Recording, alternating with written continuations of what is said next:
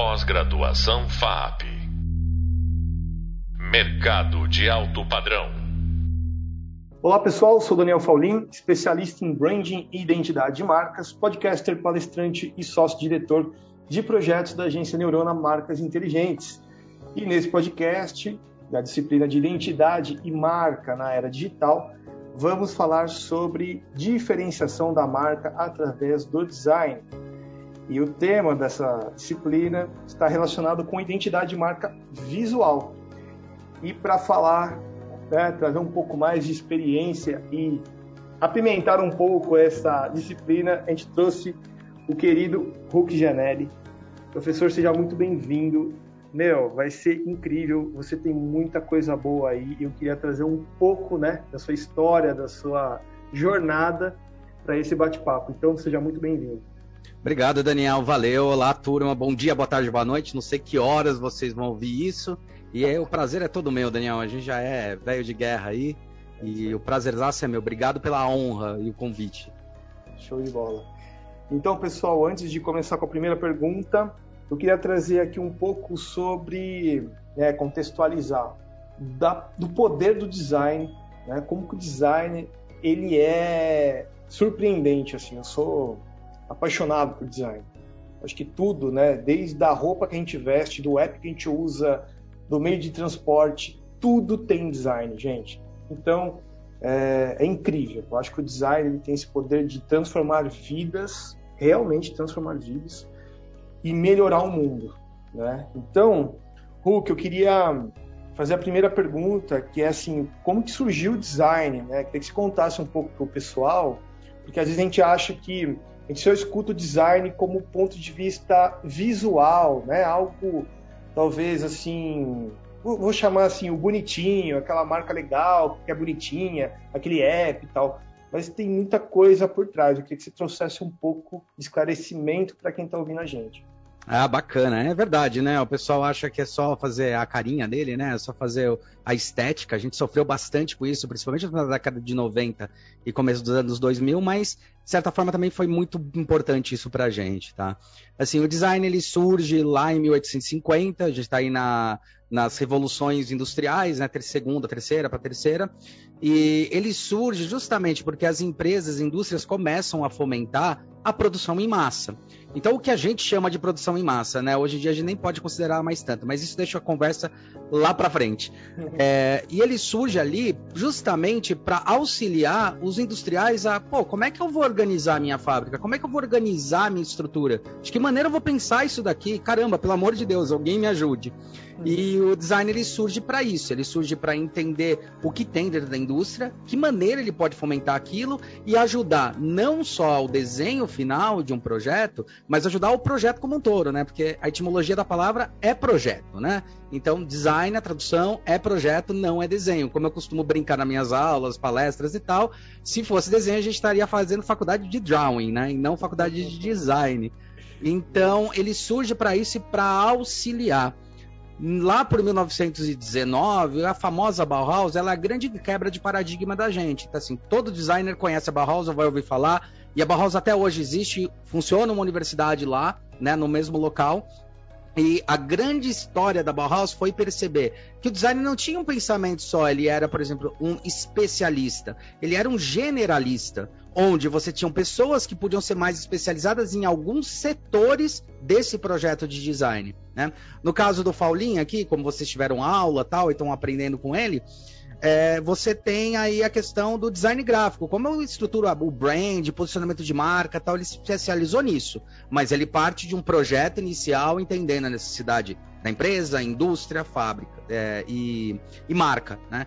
No meu caso, aí a gente já entra em fábrica, indústria e produção. Eu trabalho, eu acabei me especializando mais em produto. Só que não quer dizer que eu não olho para o gráfico para fazer o produto, porque eu tenho que entender qual é o modelo de negócio. A gente enxerga o modelo de negócio como uma base. Aí nos anos 70 ele chega no Brasil com o nome de desenho industrial, um nome bem infeliz, mas ele tem esse nome porque fazia sentido na época quando o Brasil estava se industrializando, principalmente ali São Bernardo tal, fazia muito sentido ter esse nome porque era o cara que trabalhava na indústria. Só que muita gente achava que a gente fazia peça técnica, né? Engrenagem, essas coisas. É. É, a gente pode fazer isso também, mas não tem nada a ver especificamente com isso. Por isso que veio com o nome desenho industrial. Depois ele começa a tomar um corpo, na década de 90 tem uma nova reviravolta nessa história, só que daí acham que design é estilo, forma. O que trouxe uma coisa muito legal pra gente, que foi as pessoas entenderem que design também tem a ver com isso. Mas aí a famosa frase, dá um tapa no logo, dá um tapa na forma, dá um estilo, dá um não sei o que lá. E nos anos 2000, graças ao, é, Tim, ao Tim Brown, ele traz uma referência de um termo que, cara, desde 69 que surgiu num livro, que é o termo do design thinking, que é assim, o designer não é só uma profissão, a questão não é a profissão, a questão é como ele executa essa profissão e quais são as ferramentas. E no meio de tudo isso, ele tem um pensamento projetual que parte da base de estudar as pessoas, as marcas, as coisas para poder realmente entregar relevância. E hoje a gente está falando das marcas e dos posicionamentos de design para tomada de decisão, para tomada de percurso, saber para que lado uma empresa pode ir seria um ampassan aí. Porra, perfeito. Você conseguiu sintetizar muito bem. E aí você já pipocou aqui minha cabeça de ideias, né? Obviamente. E eu acho que é isso. É o pensamento do designer que traz a diferença para o projeto. Porque, Hulk, a gente pensa muito também do ponto de vista de projeto, obviamente, mas para alguém, né? Alguém vai utilizar aquilo. É, o ser humano né, no, no meio, no centro daquilo. Né? E aí, já engatando com uma segunda pergunta, é, e como que o design hoje, né, no, trazendo toda essa parte do digital, esse, esse, esse, dinamismo que a gente vive hoje com rede, enfim, com, né, essa explosão de, de, de apps e, e, serviços digitais, né, como que você acha que o design ele cria diferencial nos dias de hoje? nos dias de hoje. Isso é importante, a gente tem que falar um breve histórico que é bem interessante, né? Assim, olhando para o Brasil, tá? Esse breve histórico, o que que fala? Fala assim, ó, os principais CEOs lá na década de 70, década de 80 eram os engenheiros. Os engenheiros eles são mais pragmáticos. Não é um problema isso, ele é mais pragmático. Ele acha, ele acaba achando que a única resposta para um bom produto ou para um bom projeto é a eficiência e isso está relacionado às máquinas em 90, na década de 90, é, o, o, marketing começa a surgir muito grande, surgir muito forte, entendendo que, peraí, tudo isso que tem, todos esses atributos que tem em objetos, em coisas, né, em engrenagens tal, eles trazem o benefício e, de fato, as pessoas reconhecem o benefício. Só que o mais legal dessa história é que elas se conhecem sem saber que estão reconhecendo, né?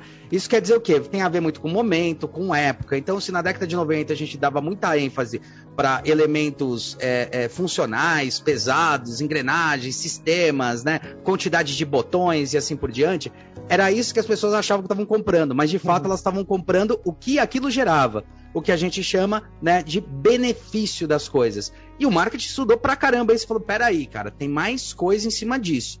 Tanto que eu falo que não existe uma desassociação e não existe um mundo binário nessa história. Não é ou atributo ou benefício. Tudo Sim. tem atributo e benefício. Todo atributo gera um benefício. E todo benefício é através de um recurso de atributo. Tá?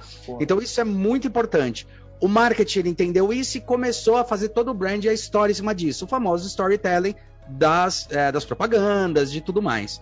Só que com a internet, que é a grande terceira revolução, ou dependendo do ponto de vista, a quarta revolução da história da humanidade, que a gente tem revolução cognitiva, segundo o Yuval Harari, né, no Sapiens, uma breve história da humanidade, tem revolução agrícola, que todo mundo estudou na escola, revolução industrial, que todo mundo estudou na escola, e agora a gente tem uma nova revolução, que o Toffler chamava da revolução pós-industrial, e hoje a gente já conhece como revolução da informação ou revolução digital. O que, que isso traz? Isso traz o prosumidor, aquilo lá que é o consumidor e produtor de bens e serviços. Isso quer dizer o quê? As pessoas começaram a prosumir. Não uma pessoa, não uma empresa, todas todas agora têm voz. Então a gente está vivendo uma época que é a época mais delicada e mais importante que todo mundo, pela primeira vez na história, tem a voz sim. Ela pode na internet falar das coisas. Um exemplo é unboxing de seus produtos e serviços. As pessoas comentam sobre aquilo. Então, na hora que alguém vai consumir, ela consome olhando esse unboxing, dando uma olhada em review, dando uma olhada em um monte de coisa. Como é que eu trabalho toda essa bagunça? Se antes eu tinha canais bem direcionados que eram canais de propaganda de TV ou revista, que eu sei para que público que é, eu sei para que forma que é, e até tinha aí um lei de engano de falar que o Ibope ele era bem escalonado. Na verdade, o Ibope era pessimamente escalonado, porque o Ibope era um aparelho que ficava na casa das pessoas e ficava na casa de 1.500 pessoas, 10 mil pessoas, de milhões que vivem no país. E em cima daquilo lá que eles tiravam a referência. Hoje, é praticamente um para um. Cada computador, cada pessoa dá uma ação e dá uma resposta. Como eu trabalho com essa quantidade exagerada de informação? E aí entra o design, porque o design sabe trabalhar as pessoas e desde o início, desde o princípio da sua existência, e principalmente da Bauhaus que eu comentei, a gente começa a olhar parte de qualquer projeto olhando para as pessoas. Então para a gente é muito natural, é muito tranquilo entender que existem nichos. Não existe uma só persona numa marca, existem várias, existem até momentos de consumo diferente e formas de consumir diferente. E a gente sabe olhar para essa história. Então, o design thinking vem para falar: calma, galera, relaxa, que isso está perfeitamente controlado. Só que essa informação serve para esse grupo, essa informação você vai jogar no TikTok, essa informação você vai jogar no Facebook, essa informação você vai jogar no Instagram. Depende muito. O design sabe trabalhar isso, não só para comunicação, mas para projetos. Tanto que a tendência de projeto de produto, que é a minha área principal, é entender que as indústrias vão virar 4.0. Isso quer dizer o quê?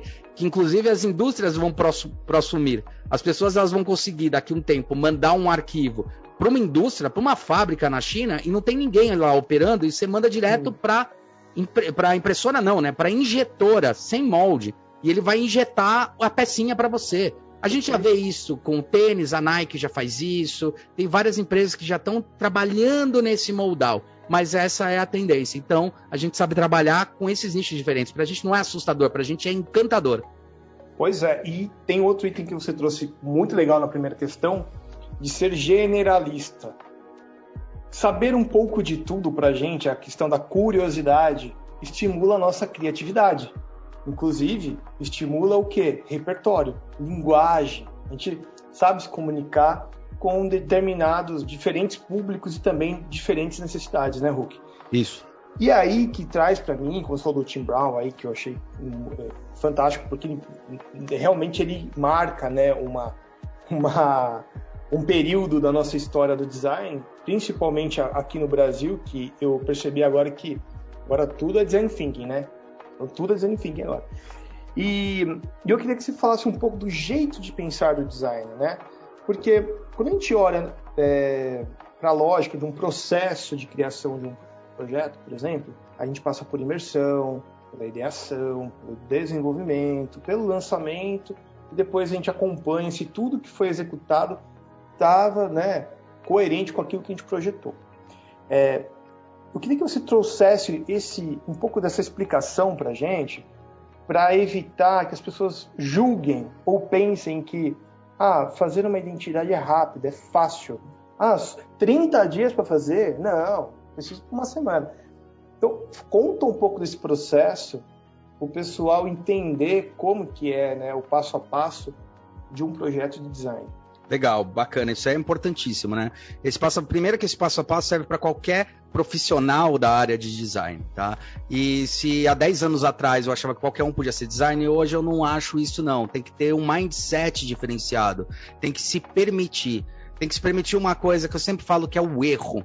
E as empresas têm que aprender a errar. E o erro, ele não é uma forma ou uma maneira de você falar, deu errado, ferrou. O erro é uma forma de você entender onde você pode melhorar os seus produtos e serviços. Então o design trabalha constantemente com erros entendendo erros não como algo negativo, mas como algo positivo. Exemplo, Thomas Edison fez 118 lâmpadas, né? Então ele achou, ele errou 118 vezes? Não, ele achou 118 formas de como não fazer a lâmpada. E só assim ele foi testando. E quando a gente pensa na evolução da humanidade, é assim que funciona. Você testa, a história, ela serve basicamente para você entender onde teve os acertos e como você pode evoluir dali para frente. Isso é tecnologia, isso é inovação.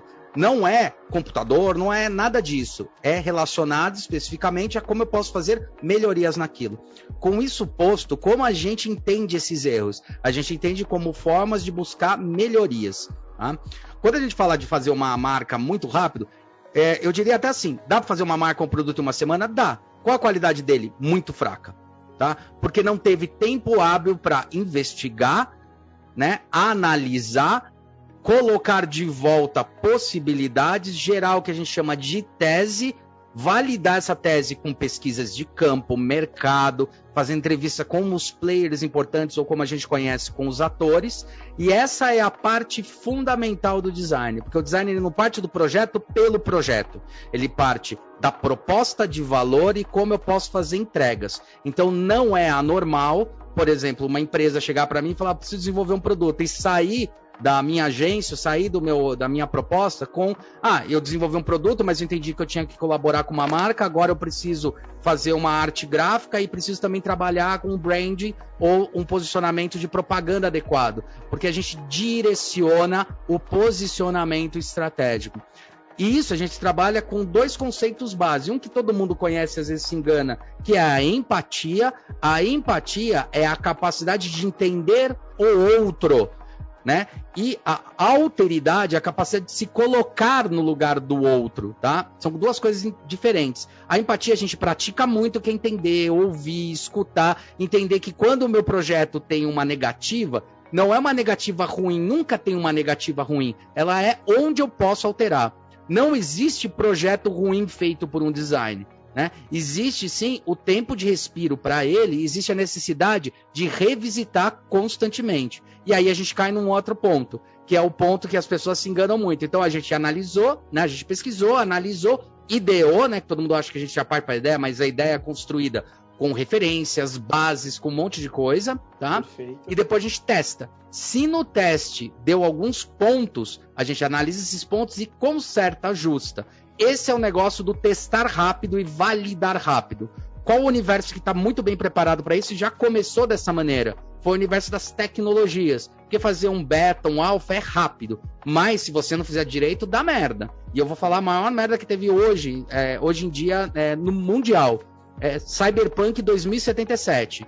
Foi prometido durante 7, 8 anos foi produzido, os caras lançaram de qualquer jeito sem testes, sem testes preliminares e deu o problema que deu que a Sony pela primeira vez na história, a Sony do tamanho que ela é, devolveu o dinheiro para as pessoas, né? Então olha a gravidade que quebrou a, quebrou a empresa que criou, a Sony está bem desgostosa com isso e as outras empresas também estão bem preocupadas com isso. Né? Acho que deu para dar uma. Pô, animal.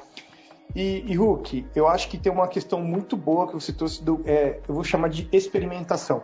Né? Experimentar faz parte do processo criativo. Não tem uma verdade absoluta. E outra, o que é bom hoje para o meu público pode ser que amanhã não seja mais. E realmente, em um dia, não seja mais. Né? Gente, é, é muito volátil isso. E outro ponto que você trouxe que eu achei bem interessante é essa questão de você é, vai errar, mas erra rápido, porque você experimentou aquilo e você já conserta. Eu acho que isso é incrível, né? Eu acho que a gente consegue corrigir a rota é, facilmente e não perder tanto dinheiro, porque dinheiro também faz parte do processo. Claro. É, eu nunca participei de um projeto hoje que o, o cliente falou: você tem dinheiro vitalício. Dinheiro é, infinito, né?